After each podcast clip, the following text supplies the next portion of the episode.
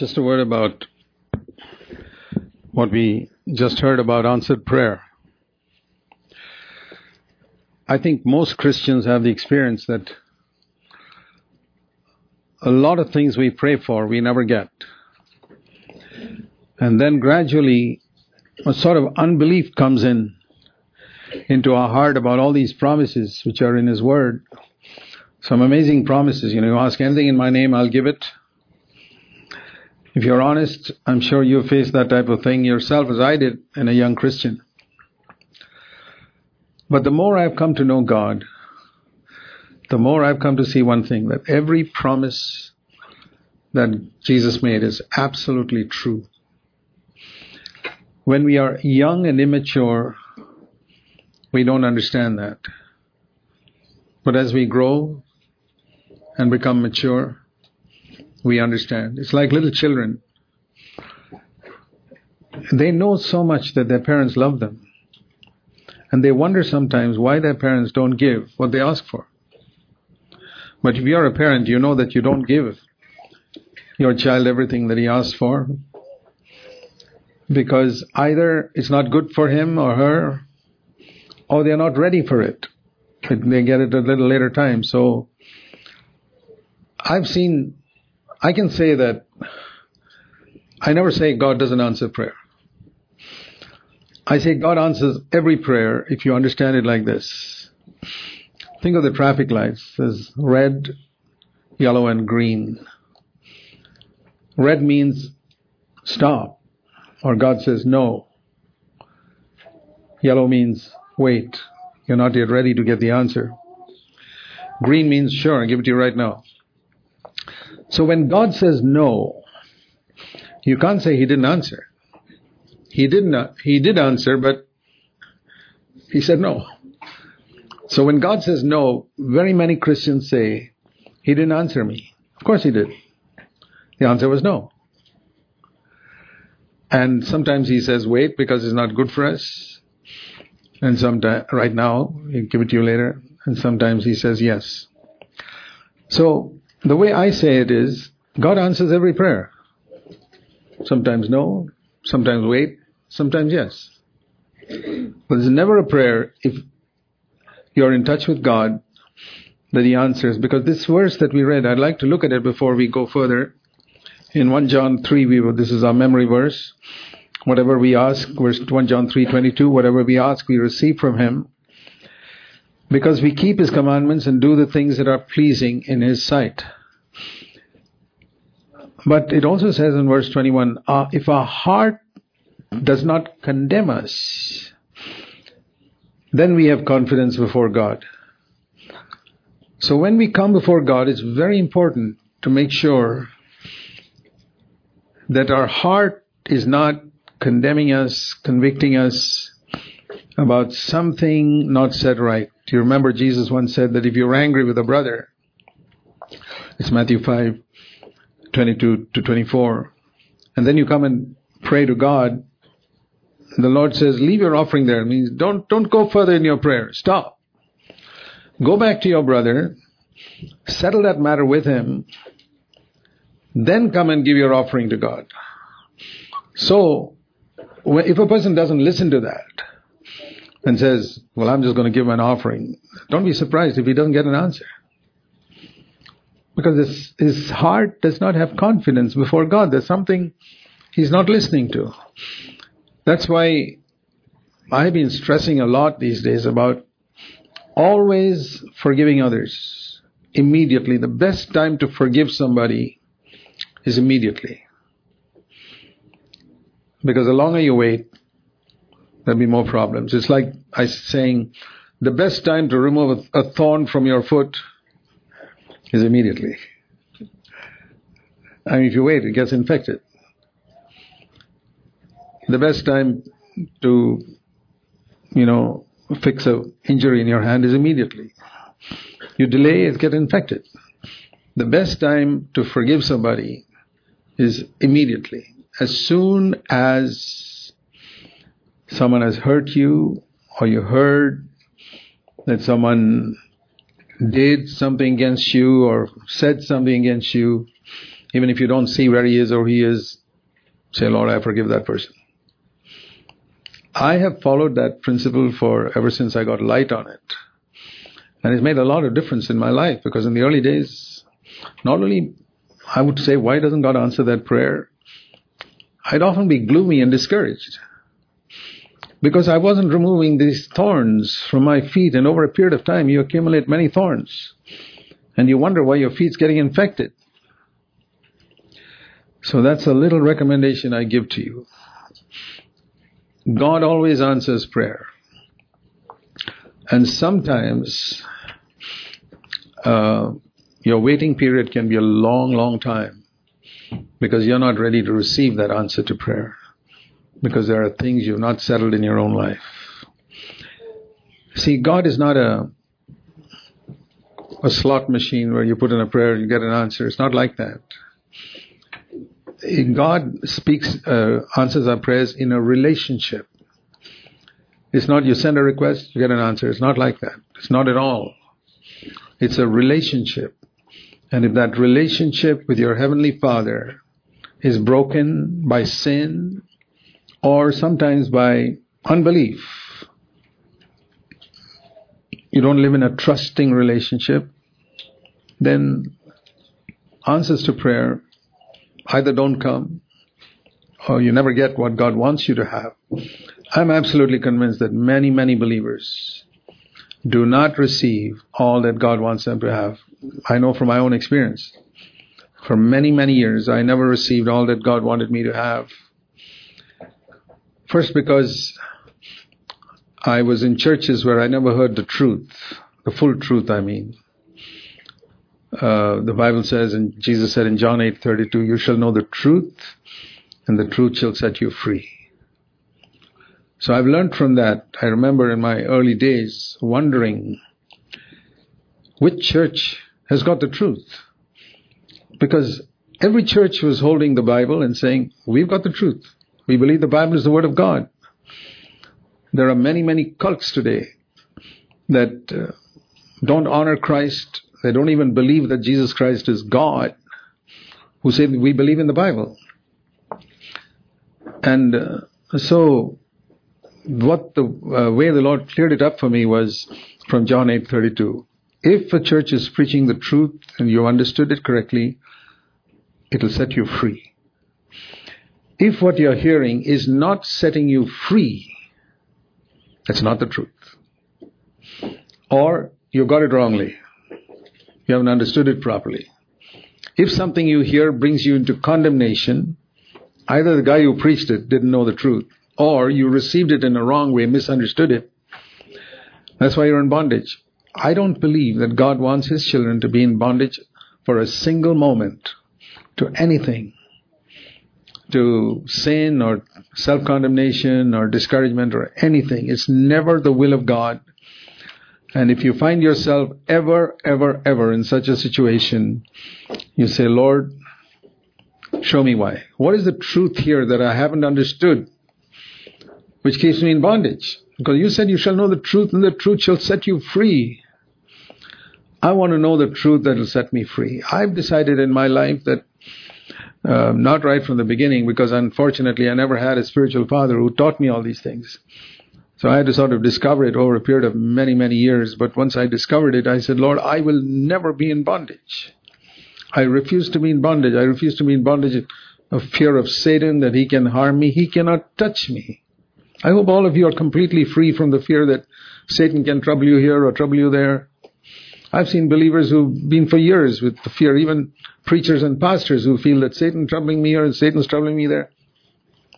I say, Do you believe in a Christ who defeated Satan on the cross? He's alive, but he's paralyzed. I mean, it's like a s- snake that's alive but paralyzed. It's not dead. Satan's not destroyed, but his power to harm you is gone. God's taken away his armor from him. And it's very, very important to understand that. We don't live in fear. We don't live in fear of the devil. We don't live in fear of people who can harm us. Because God has said that if you will love me and walk in my purpose for your life, Romans 8:28, everything will work for your good. There's a condition. always there's a condition. Even for initial forgiveness of sins, there's a condition. Repent and believe in the Lord Jesus Christ. So there's a condition. If you love God and you want to fulfill His purpose for your life alone, there's a guarantee from God in Romans 8:28 that every single thing that ever happens to you, that people do to you, or people don't do which they promise to do, will all work for your good. Isn't it amazing that somebody promises to do something for me and he doesn't do it? That also is going to work for my good. I'm undefeatable. That's a Christian life. That's how Jesus walked on this earth. You know, once when, I never forget this, it's been a great help to me for many, many years. When Jesus stood before Pilate and Pilate sort of threatened him saying, don't you know I've got power to crucify you or release you? You're at my mercy right now. And Jesus stood there like the king. Pilate was a coward. Pilate was a slave there to the opinions of men. Jesus stood there like a king and told Pilate, You have no power over me. Imagine telling a judge, You have no power over me except what my Father gives you. It's amazing to live like that in your place of work. You don't have to say that to your boss, but you can have that attitude if you recognize even your boss in your place of work. Don't say it, but remember this. you have no power over me. Once, when religious people took me to a court because I exposed their wrong doctrines, I said this under my breath to the judge sitting in front. You have no power over me, except what my Father gives you. I said that in many situations. Remember this in your heart. That's why it's a wonderful life. you love God, called according to His purpose, we have, I think, at least 2,000 people in our some of our churches who are from non-Christian homes. Many others are from nominal Christian homes, but many from non-Christian homes where they worship idols and things like that. and these are young people living in those homes. And I say to them, do you know your parents, eh, honor your parents, love them, respect them, always speak kindly to them, good to them, but remember they have no power over you. Once you come under the authority of Jesus Christ, He controls everything. Do you know this wonderful verse in Proverbs 21 and verse 1? It's a great verse. I often quote it to many, many people in different situations. If you don't know it, you must remember it. Proverbs 21. The king's heart is like rivers of water in the hand of the Lord. He turns it wherever he wishes. You know, there's a difference between rivers and man-made canals. If you noticed, particularly if you're flying in a plane, you can make out which is a river and which is a man-made canal. A man-made canal is always straight, it turns at right angles. It's made by man because that looks neat. But God's rivers are not like that. There's no river which is absolutely straight and turns at a right angle. Rivers are always curved and sometimes going east and all of a sudden little later is going west. Then it's going south and then turns around goes north. That's how rivers are. And the Lord says here that even the king, when he says the king, that means the highest authority in the land, and that includes everybody all the way down to the last beggar in the country. He can turn the heart of that king in a completely opposite direction to the way it's going right now. It's an amazing thing to look at these promises and say, Lord, I want you to fulfill that in this particular situation. And it's a wonderful thing when we've gone through life and had this experience in numerous situations in our life where we have seen God actually turning a situation of an authority, an authority over us to completely opposite. And the guy doesn't even know that God is influencing him because he's influencing him because I'm his child. It's a wonderful thing when you have a few experiences like that. We realize we look forward to the conf- with greater confidence for the future. We never live in fear because we have a Father in heaven who is providing and caring for us if we love God and are called according to His purpose. And one result of that is it makes us more relaxed in our life and it enables us, believe it or not, to love others more easily. the reason why sometimes you find it difficult to love others is because you're not secure in God's love for you.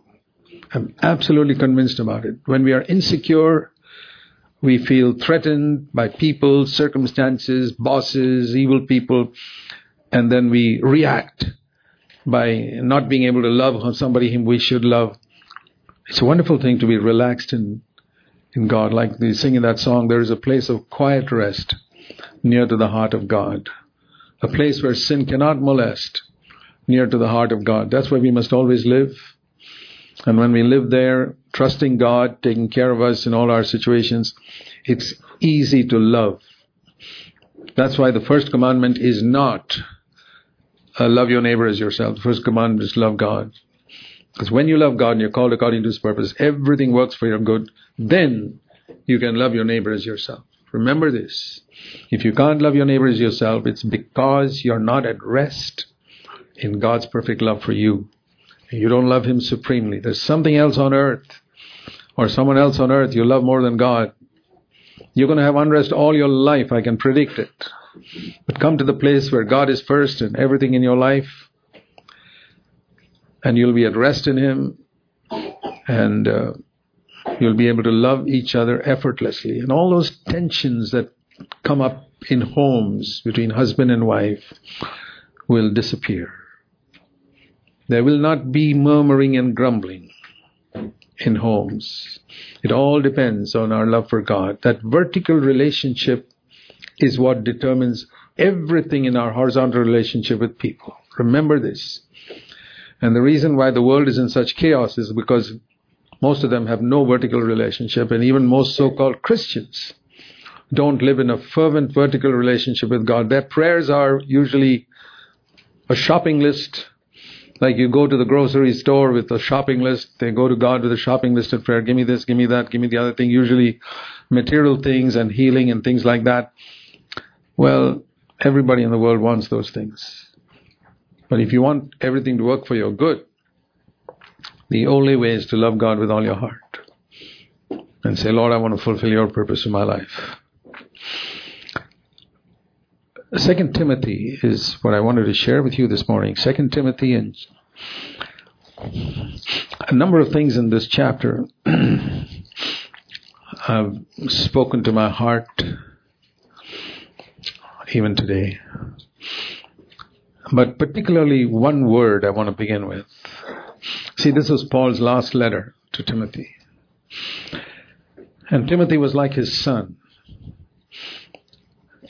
Uh, there are sometimes relationships that God brings about in a church where even though God is our Father and He's the only one we call our Father who art in heaven, yet God gives us not only physical earthly fathers, but spiritual fathers on earth to guide us, just like our earthly fathers protected us from evil and error and guided us. If you had a good father, look at the number of things he'd have protected you from and guided you so that you don't mess up your life.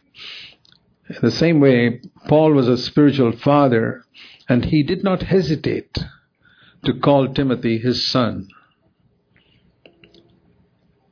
Inspired by the Holy Spirit, he says, Paul, uh, 2 Timothy 1 verse 1, Paul an apostle, to Timothy verse 2, my beloved son.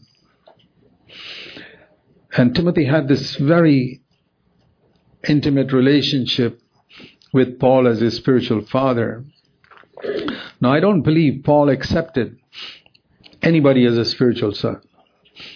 There was something in Timothy that attracted him to Paul, and Paul said, Okay, towards you I'll consider you like my son. And you need to understand the reason for it. Turn with me if you don't already know that verse in Philippians 2 and verse 19 to 21. And there you'll see why Paul accepted Timothy as his son, spiritual son. Paul says to the Philippians, I hope in the Lord Jesus to send Timothy to you shortly so that I may be encouraged when I learn of your condition. Why Timothy? Because Paul's got many co-workers. I have no one else who's got the same spirit. Kindred spirit means kindred is a word which is like when I say my kindred is speaking about my relatives. And so what Paul is saying is Timothy's got a kindred spirit. That means the same spirit as I have. That's what makes him close to me. He's not my physical son. And in fact, I met him only when I was about 18 or 19 years old, or 20 perhaps, in Acts 16. He was already born again. As far as I know, Paul didn't lead, Paul was not the one who brought him to Christ. Paul met him much later, but he saw him as such a wholehearted person in Acts chapter 16 that he said, I want this young guy to be on my team. Paul was very careful about whom he had on his team. We read in Acts 13 about one man called John Mark. Paul didn't want him to go, uh, Acts 15, God didn't, Paul didn't want him to go with him anymore. He was another young man and he said, no, I don't want Paul, John Mark to come with me anymore. Because he's, when the going got tough, he left and went away. I don't want such people. But Timothy, he said, uh, I want him to go with me. And he said, I've got no one else who's got the same spirit, who is genuinely concerned for your welfare. Paul was like that. He was always concerned about the welfare and the spiritual growth of other believers. And any true servant of God is to be like that. And Timothy was like that. And he says, all the others, now he's not talking about the unbelievers. If you talk about all the unbelievers in the world, they seek their own, that is understandable. That's how they live. Every unbeliever in the world seeks his own. But here he's speaking about some of the fellow Christians who were his co-workers. There were people who were Paul's co-workers, who were born again, filled with the Holy Spirit, had gifts of the Spirit, but Paul could discern they were seeking their own. Not everyone who is filled with the Spirit necessarily is seeking the things of Christ. They're filled with the Spirit and they don't live filled with the Spirit. If they lived filled with the Spirit, it would be different. Many people usually have one experience of being filled with the Spirit and that's it. But Paul, uh, but Timothy lived in a continuous fullness of the Spirit and so the result was he did not seek his own interest but sought the interests of Christ because what does the Holy Spirit do? The Holy Spirit brings to us the same uh, motivation and desires that Jesus had. When the Holy Spirit filled Jesus, he was wanting to please the Father, never seeking his own, and the same Holy Spirit comes to us. We won't be seeking our own interests, but we'll be seeking the interests of Christ Jesus. So that fullness of the Spirit has been so devalued in our day to just somebody speaks in tongues, which is very often just a lot of gibberish, and uh, he calls it that. That's not the primary mark of being filled with the Spirit. If a man's filled with the Spirit, he will not seek his own interests. He'll seek the interests of Christ. That's how Timothy was. And when Paul found one person like that, he said, Timothy, you're my son. So he writes to him as my beloved son. And Timothy was, uh, his whole life was so blessed by Paul writing. Paul did not write personal letters to many people. He had many co-workers, but we don't know that he wrote personal letters to all of them. But to Timothy he did because he had that type of relationship. You see, uh, as, as a human being, Paul could not take care of all of God's children and write to all of them, but those who were very close to him, he could correspond with. And the thing that brought people close to Paul was that the people didn't seek their own interest. They're out and out for Jesus Christ. They never sought anything which is their own gain. And Paul had seen in different situations how Timothy would deny what was beneficial for him, but would seek that just uh, glorifying God.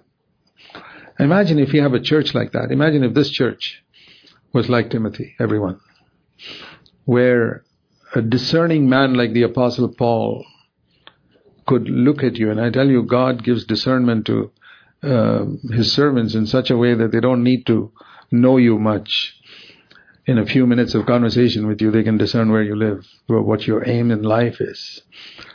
And imagine if Paul could look at you and say, there's a person I can discern who's not seeking his own interest at all. He wants what will glorify Christ. He wants what's good for others. And he wants to serve the Lord Jesus and he wants to serve others. That's wonderful. I want to be like that. I hope you want to be like that too. So the word that I, I wanted to uh, mention here is verse 13. Paul writes to Timothy saying, retain the standard of sound words which you have heard from me. And the, particularly that word retain means don't lose it. Is a word that is impressed on my heart this morning to share with you. There are a number of things that you as a church and many of you have received who've heard me over the internet through the years. Some truths that have gripped your heart and changed your life. And it's very easy to lose them, to become so familiar with them that the power is lost, even though you still hold the doctrine. It's very, very easy to hold a doctrine and not live in the reality of it. I've seen it. See, we've been preaching this truth in India for 42 years now. And so I've got a little bit of experience of seeing what happens over a period of time. And I've seen people who are gripped by the truth tremendously, wholeheartedly, and would give up everything for it. And a little later, they just become like every other believer in Babylonian denominations. But they're sitting in our church. They're sitting in a CFC church, but it's not the spirit. They, they think that because I left that dead church and came to this one, I'm no longer in Babylon. That's a deception. You can have the spirit of Babylon sitting in right, right in this church. You can have the spirit of Babylon in your heart because that's an individual thing. The purest church on earth was the church that Jesus built with 12 disciples, and one of them was a crook. It was not just spirit of Babylon. Jesus said, You have a devil, you have a demon. The devil was in Judas Iscariot. But he was sitting in Jesus' church. And do you know that Judas Iscariot did miracles? You read Acts chapter 10. He was one of those who went out doing miracles in Jesus' name. But ultimately, he opened himself to the devil. He didn't retain, he didn't hold on tight to what was given to him in the beginning. If you don't hold on tight to what is given to you, it'll slip from your hand. You have to hold on to the standard, the high standard, which is not found in most of Christendom, of sound words. And the word in the Greek language for sound is hygienic, from which we get the word hygienic. That word hygienic is originally a Greek word. It's got to do with total cleanliness. Is the type of word used in operating theaters in hospitals where they will never use anything unhygienic. I mean, if an if a surgeon's knife falls to the ground, you don't touch it. You don't even pick it up because you'll dirty your hands. And even after you've scrubbed your hands for five, ten minutes with soap and water, you still put gloves on, sterilized gloves. It's got to be totally hygienic because you're dealing with human lives.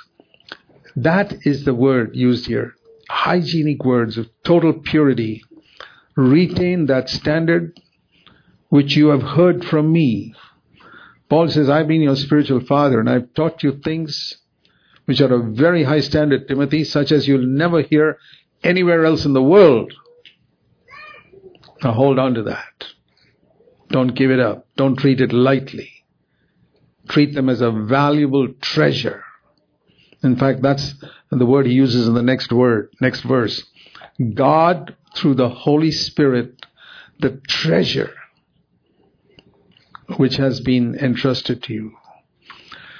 I wonder if you realize that some of the truths you have heard over the internet from me or from here in this church are a treasure which you have to guard, value, hold on to, retain, because it's easy to slip out of their hand, it's easy to be slack and careless about it, it, is easy to be influenced by other Christians who don't have those standards. You know, one of the words which the Lord spoke through Haggai, if you turn to the Old Testament, in the book of Haggai, he asked this question uh, to Haggai. Uh, Haggai chapter 2 verse 11. Ask the priests for a ruling. If a man carries holy meat in the fold of his garment, that means sanctified according to the rules given by God in Leviticus. That's what they meant by holy. And with that touches other food, bread, wine, oil. Will that other food become holy? No. Holiness cannot be transmitted from person to person. That's the message here. Okay, now the opposite of that. But if anyone who is unclean from a corpse, he's touched a dead body and he's unclean, he goes and touches one of this food, will that become unclean? Yes. Sin can be transmitted. It's a simple lesson. Holiness cannot be transmitted. You got to get it directly from God through the Holy Spirit. Sin can be transmitted by other people with whom you associate. That's the message here. Very simple. I mean, you can use a human illustration from the operating theater. If you take a sterilized glove, absolutely hygienic from the hospital operating theater and touch something dirty with it, will that become sterilized? No. But the opposite is if you take something dirty and touch a sterilized thing, that sterilized thing gets dirty. So, holiness can be transmitted even from the earthly illustration, you see that. Uh, holiness cannot be transmitted, but sin can. And so it's very important to be careful that we don't allow other people to transmit their uncleanness to us and defile us. I mean, if you think yourself as a, say, a sterilized hand that uh, the Lord wants to use in the operating theater because it's been scrubbed clean and by the blood of Christ and filled with the Holy Spirit. And then you allow that to be polluted by touching something which is dirty. You're not fit to be used by God. I'm absolutely convinced that this is the reason for all the boring, dead sermons without the anointing that are spreading all over the world. I mean, 90% of the sermons I heard in my life were absolutely dead, boring, unanointed, which was only information, which were clever things, which you made you admire the preacher, but we never led people to godliness. Contact with that preacher never led a person to holiness. In fact, contact with a lot of preachers lead people to compromise and worldliness and sin. For one classic example of that, you see the amount of divorce there is in Christendom today. Malachi chapter 2, God says, I hate divorce. It's a very clear word. In case you haven't seen it, let me read it to you. Two verses in Malachi. Malachi 2, verse 16. I hate divorce. And further on, he says in just six, seven verses later in chapter 3, verse 6, I, the Lord, do not change. I, the Lord, do not change. Malachi 3, verse 6. It's just eight verses after that. I hate divorce and I don't change. How is it we have a Christendom today which not only accepts divorce, marries divorced people, and pastors become divorced, marrying their secretaries, where is Christendom gone? And the sad thing is, where are the people who raise their voice against all this? Now, I want to be merciful to those who were ignorant and their unconverted days. They didn't know these laws. They lived in a corrupt Christendom and got divorced over there and then come to the church repentant. God forgives them. But I'm talking about people who say to say they were born again and then go completely against the word of God.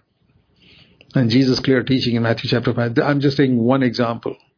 I could give you many others. Look at the number of Christians, born again Christians, who watch R rated movies. How does that happen? They say, well, that a little bit of uncleanness is only for about five seconds. The movie is two hours, it's only five seconds. I'll tell you something. Particularly if you're a man. 20 years later, you won't remember the story of the movie. You'll remember those five seconds. You polluted your mind forever. Because you didn't understand that sin is easily transmitted, holiness is not. And the devil is the God of this world who controls the entertainment world and uh, tells Christians, "Oh, well, that's that's innocent. That's not so bad. There's a good storyline there. You must watch it." And you get your kids to watch it, and they grow up polluted in their mind, thinking, "Well, it's okay. Dad said it's okay. Mom said it's okay." You're polluting your children. You got to be very, very careful about the influences in the world. You won't become less spiritual if you don't get that, if you don't understand the story in that movie. I believe we need some type of relaxation and entertainment, but make sure it's clean. Make sure it's pure, that you don't defile your mind men who have uh, polluted their minds in their younger days with pornography and other things like that will tell you from their experience that the memory of that is not easily erasable from the mind. It comes back again and again, even 50 years later, because the memory retains particularly anything that is sexually provocative just like memory retains the evil that other people have done to you and does not easily retain, remember the good that other people have done to you. Somehow human nature is like that. So we got to be particularly careful about these things. Particularly careful. That's why I said as soon as somebody does evil, we have to forgive and release that person and say, Lord, I don't want to retain that in my memory. I want to overlook it. There are two things we must ask God to help us to forget. One is uh, the evil other people did to us and the good that we have done to others. Two things that we must try our best to forget. Or even, you know, because I'm an elder, I, people sometimes come and tell me about their problems and sometimes, unfortunately, some of their sins, which I try my best to keep them quiet from saying, I say, go and confess your sin to God. I'm not a priest for you to come and confess your sin to me. Go and confess it to God. But I, I also say, Lord, if somebody has said something to me, I want you to erase it from my immediate memory. And back in the lower levels of memory, we can erase nothing. But at least from the top levels of memory, that it doesn't come back to me. I don't want to remember the evil that other people did. I don't want to remember the bad stories that other people have told me as an elder telling me about their problems. I don't want to hold that. Uh, I want to keep my mind pure because I want to always be in touch with you. I want the rivers of living water to flow through a channel in which there is no rust or corruption or impurity. It's not enough that the water flows through us. There must not be a pollution in the channel. And all of us are meant to be channels through which God's word flows through us. Keep that channel pure. You cannot produce the living water, neither can I. That God will supply. But make sure the channel is clean. So retain the standard of hygienic words. I would urge you, my brother, I believe this is a prophetic word that the Lord wants you to have as a church here. To hold fast and retain that high standard of spiritual hygiene that you have heard from me, Paul says, in the faith and love which are in Christ Jesus, and you can't do it on your own. So he says in the next verse, guard it through the Holy Spirit. Seek for the Holy Spirit's help who dwells in you to keep this treasure. You have to see it first of all as a treasure. I mean, if you had a earthly treasure of gold or a lot of currency notes that you were carrying, boy, how carefully you would keep that. So we have to see this as a far greater treasure than anything else that uh, we can have on this earth. And he tells us a story here of uh, people who turned away from him in verse 15. There were people, he gives the example of believers who, who took these, maybe Paul told them also, please retain this. These hygiene, and they, they say, yeah, yeah, we're okay and they were careless about it, and the end result was they turned away. And he mentioned some names, Phygelus and Hermogenes. But he says, in contrast to that, there was this wonderful brother called, verse 16, Onesiphorus, who was not ashamed of my chains. See, one reason why uh, people turned away from Paul was he was not a popular preacher. Everybody likes to hang around a famous, popular preacher. Boy, he's world famous. His name is known in Christian circles. Now, today everybody appreciates Paul, but in Paul's lifetime, he was despised. He was called the leader of a cult. I don't know whether you know that. And so people were ashamed to be associated with him. Let me show you Acts 24 when Paul was giving his testimony before uh, Felix, who was a governor or judge or something, Paul was brought to stand before the governor Felix, uh, and the governor was told Paul to speak. And Paul says, listen to this. This is Paul standing as a accused criminal. He was not a criminal, but he was accused by the Jews. He said, I want to tell you what I really believe verse 14.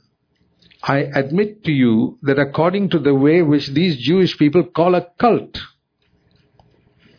yeah, I belong to that. They, these fellows call me a cult leader or a sect leader, same thing. But they can say what they like, but I'll tell you what I believe. And listen to this. I serve God believing everything written in the law and the prophets, which is the Bible, 39 books in those days. It was called the, it wasn't called Bible in those days, it was called the Law and the Prophets, what we call the Bible today. I believe everything in the Bible. I serve God, and I have a hope in God, verse 15, that there will definitely be two resurrections one resurrection for the righteous, another resurrection of the wicked, which won't be at the same time. And listen to this in order to be in the resurrection of the righteous, Verse 16, I do my best to always maintain a conscience which is blameless not only before God but before men. That means if I hurt somebody, I ask forgiveness immediately. As we read in the previous chapter, when he hurt the, when he spoke rudely to the judge, he immediately set it right. Or immediately with God, if there's, if a dirty thought came into Paul's mind, he'd immediately set it right. He wouldn't wait one second. If he hurt somebody, he'd ask forgiveness immediately. Always, always means 24 7. I kept my conscience clear before God and before men. So, what were the characteristics of the so called sect leader? One, he served God, believing everything written in the Bible, and believing in the resurrection of the righteous and the wicked, and keeping his conscience absolutely clean. That's what they called a cult in those days. And you see the same thing today. You know, when we started our church, started in our home, but for many, many years, in the early years, uh, they called me a cult leader. They said, This is a cult. This is definitely a cult, and Zac is the cult leader. And what were we preaching? We were preaching total obedience to everything in the scriptures. We were preaching keeping a clear conscience before God and men and serving God in that way. And we're believing that if you want to be in the resurrection of the righteous, you got to keep your conscience clean. That's what they call a cult. Said, okay, you can call it a cult. He says, Paul says, I admit what they call a cult, that's how I serve God. You can call it whatever you like. But you know, one of the, it was, it was a protection for us, I'll tell you.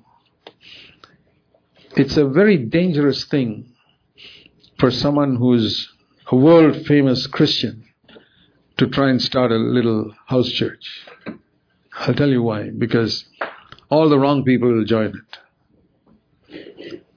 But fortunately, I was not. 42 years ago, I was despised and called a cult leader, and they were published. My mag, there were Christian magazines putting, writing articles against me, and people publishing tracts that this guy is preaching poison. I said, fine. The Lord said, don't just keep your mouth shut. Time will prove to them where they are and where you are. Just keep your mouth shut. Sow the seed.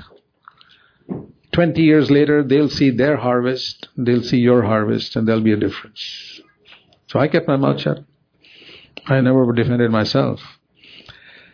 But what I say is, because of that, a lot of people didn't come to our church. That was good. The wrong type of people didn't come. Otherwise, we'd have been crowded. We'd have sort of gradually become a huge church and all the wrong type of people. We only wanted disciples. And God used this filter of being despised to filter out people who were not serious. But some people came through the filter. You know, some folks would be, I, I remember at least two or three brothers I can think of who were transferred from another town to Bangalore where we were, and they were in some other church, and they asked their pastor, uh, when we go to Bangalore, which church should we go to? It's a new place for us. The standard answer was, go to any church except Zac church, and you'll be okay. So, some of them probably obeyed that, but one or two said, why, why does he say that? Let me go and check up what's wrong with this church.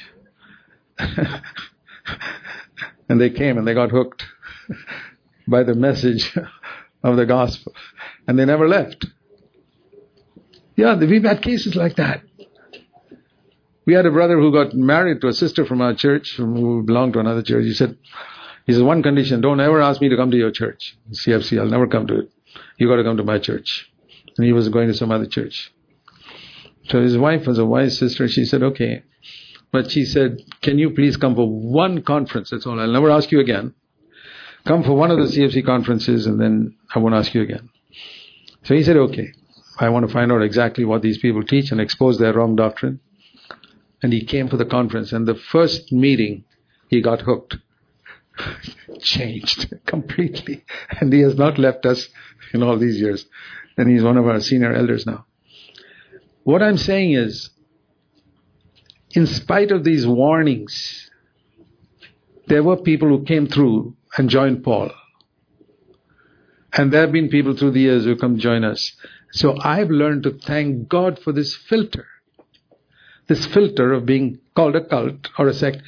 Do you know that Jesus was called a cult leader by the Jews? They said, this guy's a not only cult leader, he's actually Beelzebul, head of the demons. He's, that's what they called him.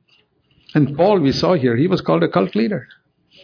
That seems to be through the years God's way of protecting. Do you know Martin Luther, when he started the Protestant movement, the Roman Catholics just turned against him. This guy was a heretic. But today, of course, people respect him. As, oh, he was a, he was a man who started the Protestant Reformation and preached salvation by grace through faith. And then year, a little later, there was, um, you know, the Protestant Reformation, the Anglican Church came through that, through Luther's movement in England. But when John Wesley one of the greatest and the holiest men of God that Christianity has seen, when he came into the Anglican Church, the Anglican Church called him a heretic and put him out. Today, of course, we consider him a great man of God. This has always been the way that God has used in a man's lifetime uh, this filter of this group is a cult, this is a cult leader, and then Because God doesn't want those who are not serious about following Him to come and waste their time in this church. So I've learned through the years never to fight this because I see that it's a wonderful filter that keeps away people who should not be wasting our time. The same thing with healing, you know. For many years, we I see so many sick people in India and different places, and I tell you, I have prayed so many times to God to give me the gift of healing. And I promised God, Lord, I'll never take money from people like all these other healers do. And uh, I will go to the poor people first, not to the rich people who can afford to go to doctors. Uh, I, will go to the poor people who can't afford medicine, who can't afford doctors, who can't afford to go to the hospital, poor believers who need healing. I'll do that. Please give me the gift, and I promise you I'll never ever use it for any one cent of gain for myself. I give you my word. He never gave it to me. I mean, I've seen occasionally now and then as we pray for people, people heal, but not as a healing gift. And I said, Lord, why is this? I mean, isn't it a good gift? And I see that Jesus, who had the greatest healing gift, who healed thousands, they finally killed him. Can you believe it? He was a heretic and a cult leader for the Pharisees. All that multitude healing, was that a great revival? How many people waited for the Holy Spirit on the day of Pentecost? after the greatest healer walked on this earth for three and a half years? 120. Is that all? And with all the healings and all of them, the, the, in the early days of the church, there was quite a bit of it too. There wasn't so many people turning, but I saw the reason myself, and I, the, what the Lord showed me was that if I did have a genuine gift of healing, our church would be flooded with a whole lot of people, with thousands of people would come. Because there are thousands of sick people. My phone would be ringing day and night. I wouldn't be able to sleep. And the Lord said, I want to protect you from all this. Because you'll never have time to make disciples. You'll be all the time trying to figure out among these 20,000 people sitting in your church who really wants to be a disciple? And it'll be a job. So I've seen the wisdom of God. He doesn't work the way we think. You know, human beings think, boy, if you could go and heal in the name of Jesus, think of number of people who would believe in Jesus. It looks like that, but God's ways are not different because they're coming not for following Jesus. They're coming for some personal gain. I saw that in the days when a lot of missionaries came to India in the early 1900s. For some were very God fearing, but many of them, they preached in India. The people who came to them were called rice, R-I-C, rice Christians, because rice is the staple food in many parts of India. They came because they wanted rice. They wanted food. They wanted education. They wanted to learn English. They wanted a, a trip to a Western country. These are the reasons why they became Christians. Now, what type of Christianity will that be? And I remember one place where I went to where non Christians had been converted to Christianity. And you know, the non Christian God is Krishna. And um, their songs were all to Krishna, Krishna, Krishna. When they got converted, they just began to sing the same song to Krista, Krista, Krista, which is to Christ. It didn't make any difference in their life. They just changed one syllable, and that was it. The life was just the same, and it looked like they were singing Christian songs. They were not. I saw this. And I saw this in those early days, and I said, Lord, I don't want to spend my life producing this type of Christianity. We want, if we have the real thing, we have four or five people and we are a witness for Christ. That's all that matters. The important thing is not how many lights we have. It's better to have one powerful light. Think if we had street lights which are just like candles. You wouldn't be able to drive on the road. But if you have a one powerful light, that's better than a thousand candles. And so I said, I don't want to be a church like a little candle. I want to be a powerful light. And I believe that's what God wants this church to be. Numbers is not the main thing. It's important to reach out to others, surely. Paul says that to Timothy, and we should not forget that. If you say, turn to Second Timothy, he tells Timothy uh, in Second Timothy 4, verse 5, the last part, do the work of an evangelist and fulfill your ministry. He tells him that.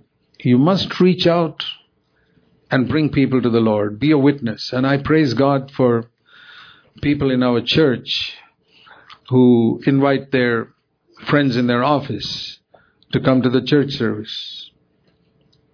And they they may be non-Christians. They come and they get converted.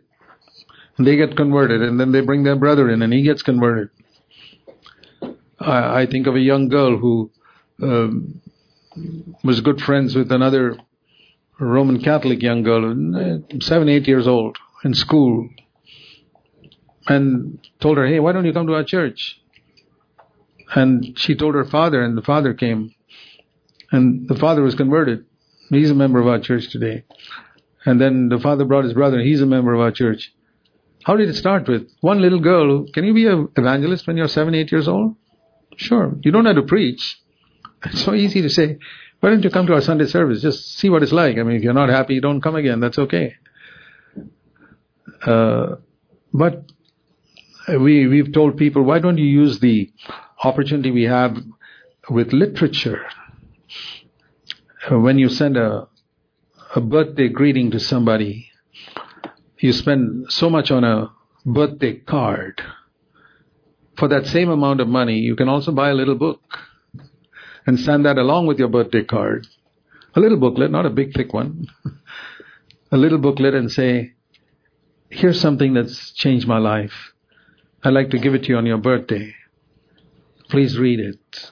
I love you. And to your friends or relatives, you never know what that little act of evangelism can do. Who is there who cannot be an evangelist? So if we are really gripped by, Lord, this message has changed my life. People have described evangelism like one beggar telling another beggar where we can get food.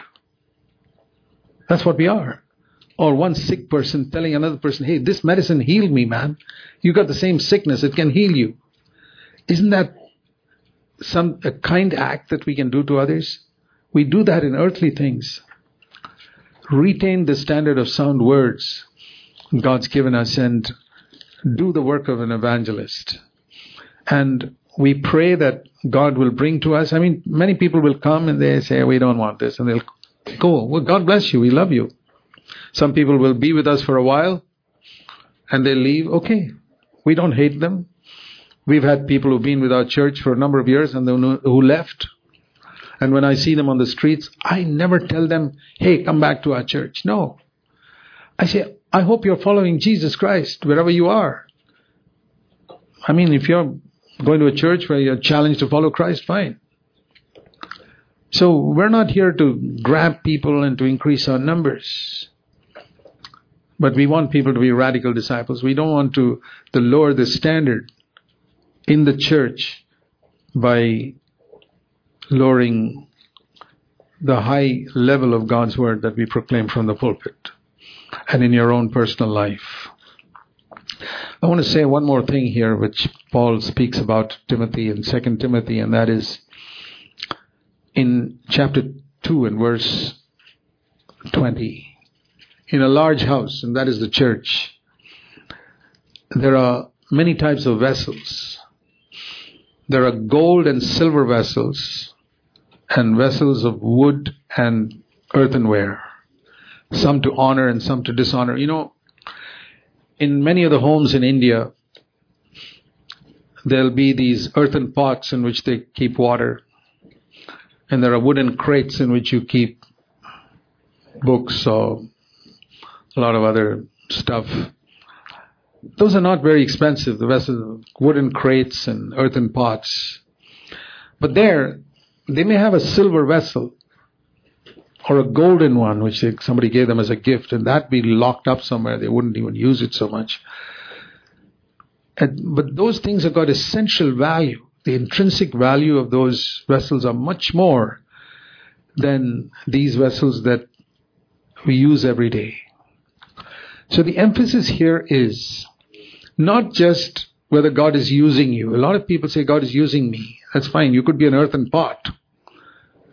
You know, the earthen pots and wooden crates are probably used more in a house than the golden. How many people use gold and silver vessels in their house every day? It's usually some stainless steel or earthen pots. But intrinsic value. If the house is on fire, you won't rush in there to take out your cooking earthen pot. You'll rush in there to take out your golden vessels. And that's how it's going to be when the world is on fire and Christ comes. He's going to come for his treasures. And here it says, if you are an earthen pot today, not of much value, and you want to be a person of value to God, here's what you must do. He says, in this large house, verse 20, there are these two type of vessels. But if you, verse 21, cleanse yourself, you can be one of those valuable vessels of honor, sanctified, useful to the master, prepared for every good work. So he's, he's saying that you can convert yourself from an earthen pot to a golden vessel. How? By cleansing yourself. This is one of the messages that we have preached in the church right from the beginning. There are two types of cleansing. One is the cleansing that God does, which is relating to my past sins. I confess my sins and He cleanses me from all my past. I cannot do that. A million good works I do cannot cleanse even one sin of mine. But the blood of Jesus cleanses it completely, blots it out. He says, I won't remember it. Only God can do that. That's 1 John 1 7. The blood of Jesus cleanses us from all sin. But this is another cleansing where we have to cleanse ourselves. If I want to become be transformed from an earthen pot to a golden pot. And every one of you have that opportunity. You can be a vessel of intrinsic value to God. That God can accomplish something where don't just leave it to the preacher. Those are the dead Babylonian churches where one preacher does everything. You may not have the gift of preaching. That's okay. But you can be a, a vessel of gold that can be of tremendous use in God's kingdom, even though you may be just witnessing to people on your own and drawing them, maybe just drawing them into the church, and people see your life and are drawn to Christ. You're also building the church. So, in 2 Corinthians 7 1, also we read that word which says, Since we have these wonderful promises, 2 Corinthians 7 1, let us cleanse ourselves the entire Christian world knows about God cleansing us from our sin by the blood of Christ. There are very few churches that preach, let us cleanse ourselves from all defilement of flesh and spirit, 2 Corinthians 7 1. Thus you can perfect holiness in the fear of God. Perfecting holiness in the fear of God is a message which is almost unpreached, not preached in 99% of Christendom. And where they do preach, some people say, you just claim it. Claim it and you become holy. Well, it doesn't seem to be seen in their life. These guys who claim it still get angry and tell lies and all types of things. We got to cleanse ourselves if you want a perfect holiness. Is the only way described in Scripture. And to be ready for the coming of the Lord, 1 John chapter 3, same message, 1 John chapter 3, verse 3 everyone who has the hope, the hope is chapter 3 verse 2, that when he appears we shall be like him, we shall see him as he is, 1 John 3 2. If you have this hope of the second coming of Christ, what will you do? You will cleanse yourself. If you're not cleansing yourself, I want to say your hope of being ready for the coming of Christ is a deception. Don't let anyone sitting here imagine that you're ready for the coming of Christ if you're not cleansing yourself. Everyone, it says, not most of them, everyone who has this hope, verse 2, of seeing him as he is, will purify himself till he reaches his standard of purity. This is the standard of hygienic words that we have proclaimed in our church.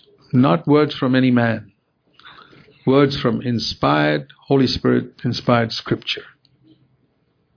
Hold fast to it because we are living in a day when a lot of preaching which will make that slip out of your hand. One last verse 1 Peter 4 and verse 17. 1 Peter 4 17. Here it speaks about the family of God or the household of God.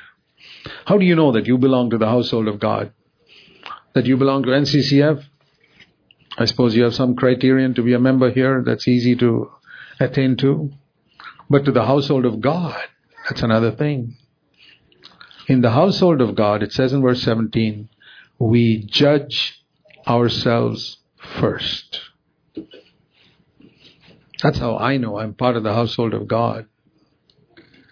I judge myself every single day. God is my witness that I live a life of judging myself every day, cleansing myself every day, perfecting holiness a little more every day. Why do I do that? Because that is the way I acknowledge I have not yet become like Jesus Christ fully, but I want to become like Him. If you say, all of us will acknowledge that we want, we are not like Christ. Nobody here is fully like Christ. I think all of us will also acknowledge, I want to be fully like Christ. But we don't follow the process of going from here to there. I'm not yet like Christ. I want to become like Christ. How do I go from here to there? Purify yourself every day. Cleanse yourself. Judge yourself. So what do I judge myself in? I'm not committing adultery or murder. I'm discovering mostly little, little aspects of selfishness. Where I think of myself more than about Christ and His kingdom, where I think of myself and not about the other person, perhaps not about my wife or not about others who I need to deny myself in order to live and serve as a Christian. Those are the areas, and that selfishness is like a huge onion, and you can peel off one layer at a time. And boy, the onion is. Um, I, I, can certainly say the onion has become thin in my life, but there's still a whole lot of layers there, which need to be peeled off before Christ comes. There are many layers of selfishness in your life too. Ask God to show it to you so that you can become more like Jesus, who was totally selfless, who never sought his own in anything, the most wonderful life that a man ever lived on this earth was the life Jesus lived, where he sought the glory of God in everything and never sought his own. It was such a blessing to others. That's the way he wants every one of you to live. You may not be preachers, it doesn't matter. But you can live in this way. It'll transform your home into a foretaste of heaven. The best sort of atmosphere in which your children can grow up. Everything God plans for us is for our good. Seek it, my brothers and sisters retain the standard of hygienic words that you have heard. Never let them slip and guard them through the Holy Spirit. Let's pray.